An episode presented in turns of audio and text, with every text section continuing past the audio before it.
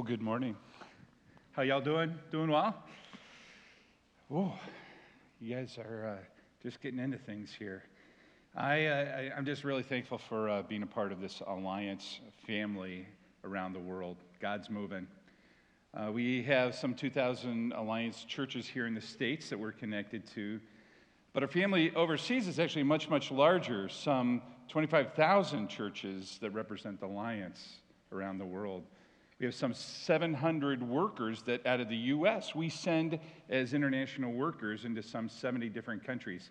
And you, as Appleton Alliance, have a piece of this. And I want to say thank you for giving to Alliance Missions.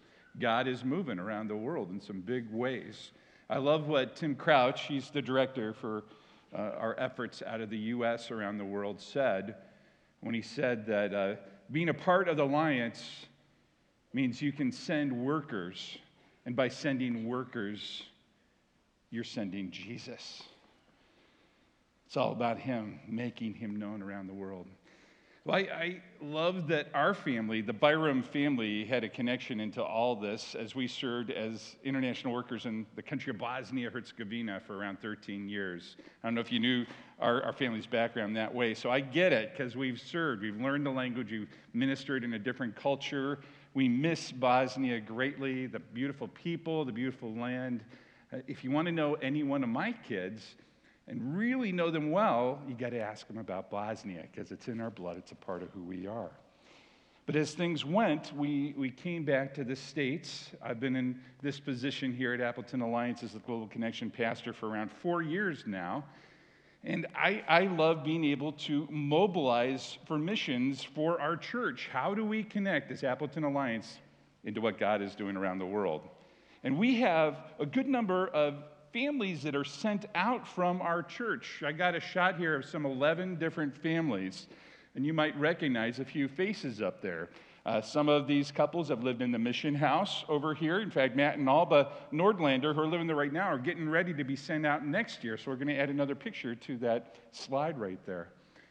And when it comes to these families that we send, six out of this group are, are sent specifically doing alliance ministry. And you have a piece of them. And they have a piece of you as they're sending church. Uh, one side of, of serving overseas and also being a mission pastor, you might think I got a, a, clincher on understanding cultures that nothing ever throws me going to new places.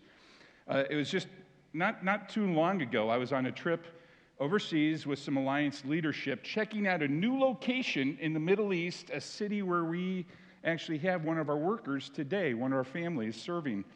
So we hit the ground in this city, checking things out like cost of living and what it looks like for ministry. What would, what would it develop as. And in the midst of that, I'm also saying, I need a haircut. You know, I need a haircut. And right in the middle of town there in the walking district, little barbershops all over the place. So I told the rest of the team, if I'm not back in an hour, come searching for me, okay? So I went out and I found this place, went inside, little shop. They don't speak a lick of English. I don't speak a lick of the local language there. You could get a, a lot cross, just for the, the side, snip, snip up top. He got it. It was looking pretty good as things went. And then he pointed to my ears. And he was like, you know, I'm, obviously he wants to trim the hairs on my ear. Well, he reaches over and he grabs a lighter. And before I can even react, there's this huge flame, and he takes this flame, goes around my right ear, singeing every hair off my ear. I'm still in shock. He goes around the next ear, and then he points to my nose. well, thankfully, he put away the lighter, and he grabbed one of these little buzzers, you know, trim. He goes one nostril, the other nostril, and he puts it back, and I realize I don't think he cleaned that thing. Thankfully, he did the lighter side of things earlier, earlier with the flame before he put all that aftershave on afterwards. So I just gave him the money. I figured, whatever it is, I'm out of here. That was my stretching kind of cultural experience not too long ago. And I'm sure if you've traveled overseas, you've had those kinds of experiences. But uh, I loved to, to take care, to reach out, to love on our missionaries out of our church family. Uh, just two weeks ago, my wife Debbie and I were in uh, a Western African country spending time with one of our teams. Actually, Mark and Leah Long out of our church, this is their team, but they're on home assignment back in the States this year. But we went there and we spent time doing a retreat, praying with them, meeting one on one or with couples, loving on their kids. Debbie had a great time just being able to, to, to spend time doing a bunch of her music stuff. But I'm telling you, I got a chance to see them in their territory, see them in their ministry location. And I, I, got a little video here that shows you one of the stories out of that team of how God is ministering in that part of the world. In the local dialect, our girls are called Jomusos, which is uh, slave girls, and so that's pretty much how they're treated. The Lord had always given me a heart for these young, vulnerable girls. We actually just started a prison ministry, started doing Bible studies in the women's prison, and I thought we were going to be meeting with 40 year old women, you know, like for thievery and things like that. And here we walk in the first day, and it's like a room full of teenage girls, and the most of them had committed infanticide, so they'd abandoned or murdered their babies um, just out of desperation. My dream is let's just expose the girls to the gospel. Let's expose them to Jesus through our center. And if they come to faith, that's awesome. But even if they don't, we've planted that seed and they're going to go back into their villages and into these communities. And our hope is that the word is going to spread through our girls.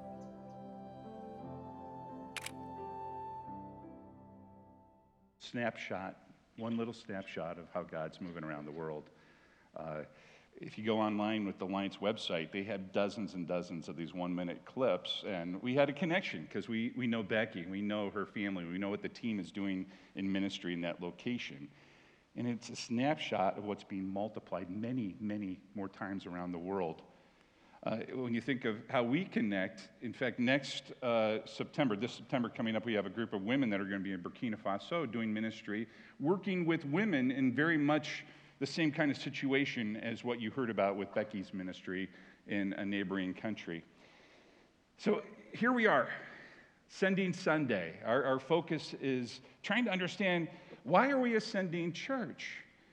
And naturally, as I thought this through, I thought maybe let's take a look at the story of Jonah, one of the first real missionary stories in Scripture of we're sending out is very obvious. And so uh, when you think of Jonah, and the story of Jonah, what do you think of? What comes to mind? What comes to mind? Any... Big fish, whale, yes. Well, I got to tell you, it's not about the fish. Can you say that with me? It's not about the fish. And I want to give you a little picture of this because there's a lot of stuff going on in this story, relatively short story. If you got 15 minutes or so, you can easily read through the, the whole book of Jonah. And I encourage you, check it out this week. But when it comes to who is central in the story of Jonah, I got a little chart up here. You can take a look and see how many times the fish is mentioned. Four. The city, Nineveh, mentioned nine times. Jonah, the book's named after him, only 18 times, but God is mentioned 38 times. This tells you who's central in the story of Jonah. God is the absolute center of the story. And this is a testament through this whole book of who he is, of his character. And so we're going to pick up the story kind of midway after chapter 2, where he has been in the belly of this fish. At the beginning of chapter 3, it's you can see him burped up on the beach, bleached out skin, three days in the belly of this fish. Not a pretty picture. At this point, he hears this, the same message from God that he was asked to bring to the city of Nineveh, which he had already gone the opposite direction, trying to get away from what God was asking him to do. And here's the message that he was asked to bring to Nineveh that in 40 days they would be destroyed. It's pretty straightforward. Now, when you think about the Assyrians and the city of Nineveh, picture Israel along the coast there on the Mediterranean, the western side, but about 500 miles inland, more like modern day Iraq. This is where Nineveh was at that time. And when it comes to how the Israelites viewed the Assyrians, it was not a pretty picture. Already, uh, two of the prophets, of the minor prophets, had been prophesying that uh, Israel would be attacked, would be judged by the Assyrians. So, being your proper, politically correct, uh, patriotic Israelite, Jonah would have loathed the Assyrians. That's where he stood. So, in some ways, you understand why in the world he was running the other direction, because he didn't want to have anything to do with these people. But at the same time, God did a miracle among them. And as he brought this very clear message, the king of this city called all the people to repent, to have a, a, an attitude of sorrow before God, before the God that Jonah had brought before them. And they showed God that they were going to change their ways. And here we are in chapter 3, verse 10, right at the end of the chapter there, reading at a New Living Translation. When God saw what they had done and how they had put a stop to their evil ways, he changed his mind and did not carry out the destruction that he had threatened. A miracle took place. And yet, in the midst of this story, we find out that Jonah, in many ways, is the anti hero. You look at what Jonah did, the attitude of his heart, his actions, and you can kind of pretty much almost say, do the opposite. And you're going to be in the picture of what God wants for you. And so, as we, we, we think this through, I would say God calls us to be stretched by Him. Stretch me. This is so different from where Jonah was, where he did not want God to influence him in any kind of way, wanted to go the opposite direction in spite of knowing who God really is, knowing the potential of what God could do in Nineveh, even thinking maybe that city would be destroyed that I hate. I don't understand why in the world he didn't want to have anything to do with what God was doing in his life. So God calls us to be stretched by him.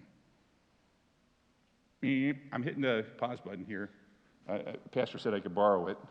Uh, I want to talk a little bit about a story out of Burkina Faso uh, that is a picture of being stretched.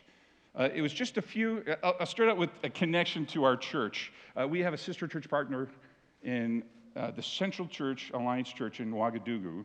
And Pastor Job asked as we could participate in their ministry if we would help out with funding a church plant in the city of Koudougou. That's a mouthful, Koudougou. It's about uh, two and a half hours from Ouagadougou and led out by Pastor Lazar. And you can see Pastor Lazar up there with uh, Pastor Pete and also Ron, who's part of my team. Uh, we used $20,000 from the Christmas Eve offering this last year to help this church plant purchase this property. You got a piece of that right there. And that was March on the left. You can see the trench where they were digging the foundation. Well, Pastor Lazar just sent me this picture on the right, and you can see how, how much progress they're making. That is exciting because you got to realize where is this church? This church is in a university town.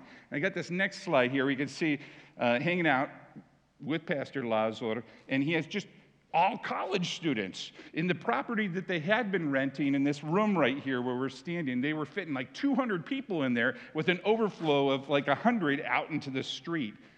Can you get why it was so good that we're helping them out to get a, a new church property? But the thing is, in the midst of this, I'm hearing about some of the tradition in the background of the Alliance Church in Burkina Faso. We've been sending missionaries there for 70 years.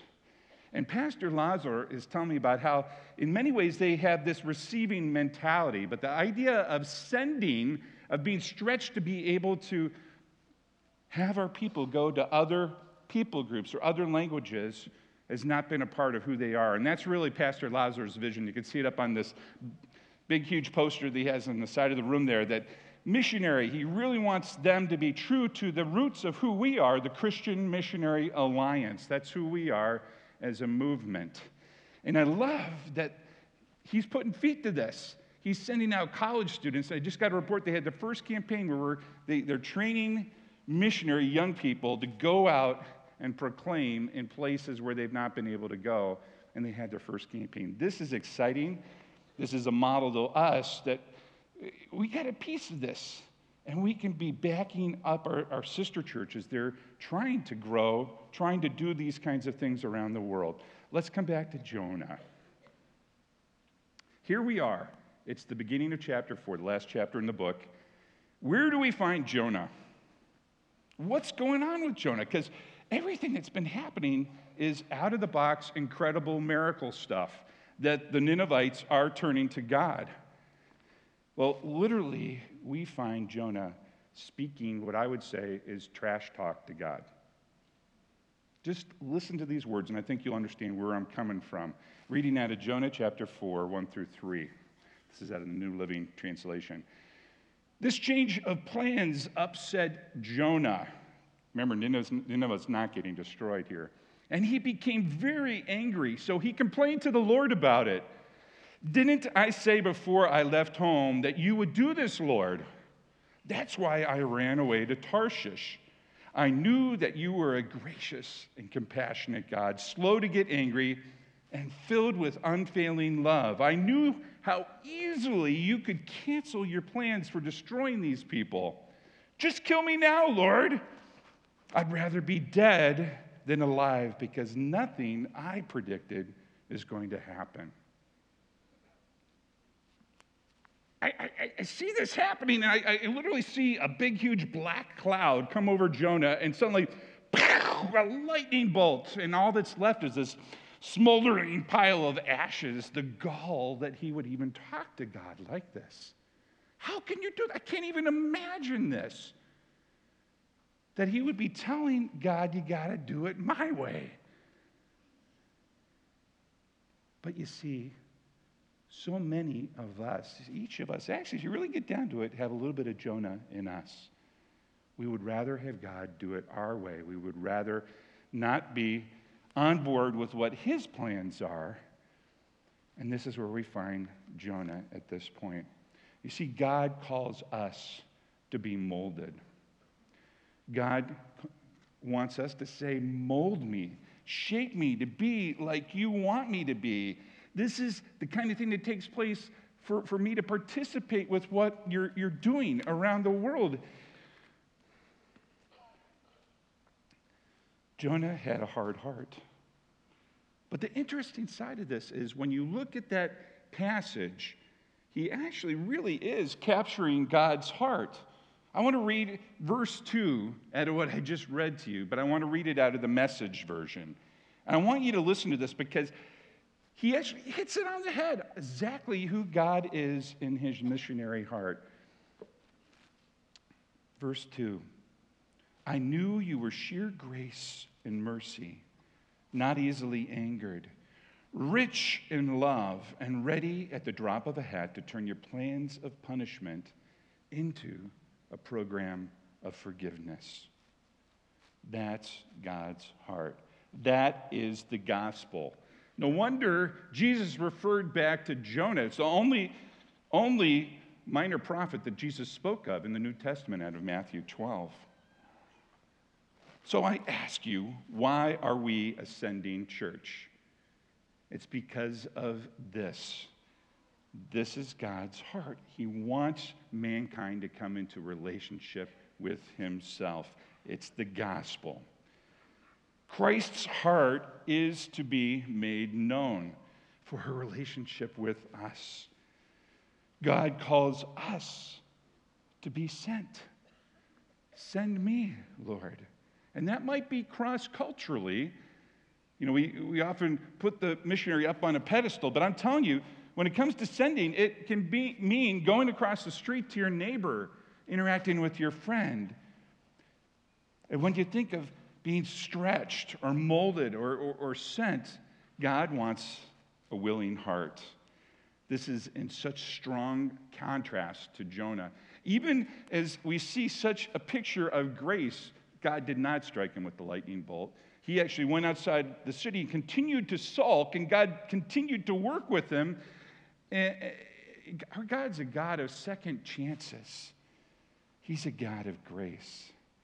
And if you don't know him as your Savior, here is God's heart out of 2 Peter 3 9. This is Peter referring to uh, the imminent return of Christ, but he describes God's heart by saying, He is patient for your sake. He does not want anyone to be destroyed, but wants everyone to repent.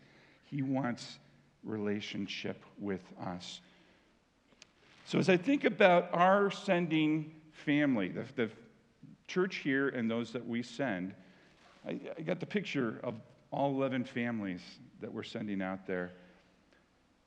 Can we corporately better back them up than we're doing? I know in many ways there might be somebody up there that you don't know, or maybe you don't know any of our families sent out from this church. I want to leave you with a challenge to make a connection. I got a whole stack of prayer cards out on our banana shaped 2TV kiosk right in the middle of the hub out there with brand spanking new prayer requests for this summer, the next three months, on how to pray for each of our families up here on the screen. And I challenge you, at the very least, grab one of those and pray for one of our people. And I'll give you testimony just out of my own life with my own family. When we served in Bosnia, we had to come back with a medical emergency. And I'll tell you one thing that got us through that whole medical emergency was our sending churches. So many people and pastors praying for us that, in a sense, they carried us before the Lord through that whole experience. And I want us as a church to be that. That's part of my job, but I, that, that we could do that corporately as a whole church to back up those that we send. And if you haven't been on a, a short term trip, I also got a sheet out there with all the upcoming short term mission trips. It might be an opportunity for you to connect not only with our workers overseas, but with our sister churches. What does God have for you in capturing His missionary heart?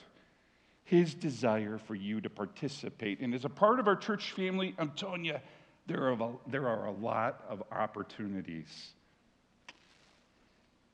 Would you stand with me? I want to close with a benediction. And this is out of Psalm 67. And I want you to listen to these words because they capture God's heart that was captured in the story of Jonah. This missionary heart that he desires relationship with the nations. Listen to this.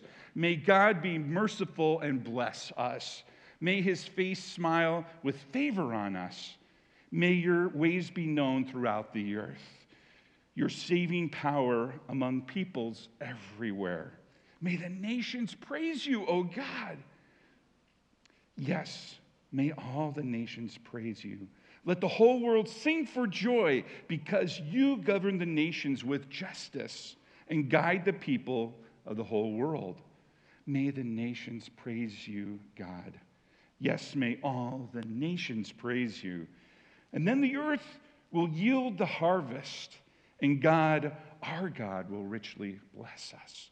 Yes, God will bless us and people all over the world will fear him. Amen. God be with you.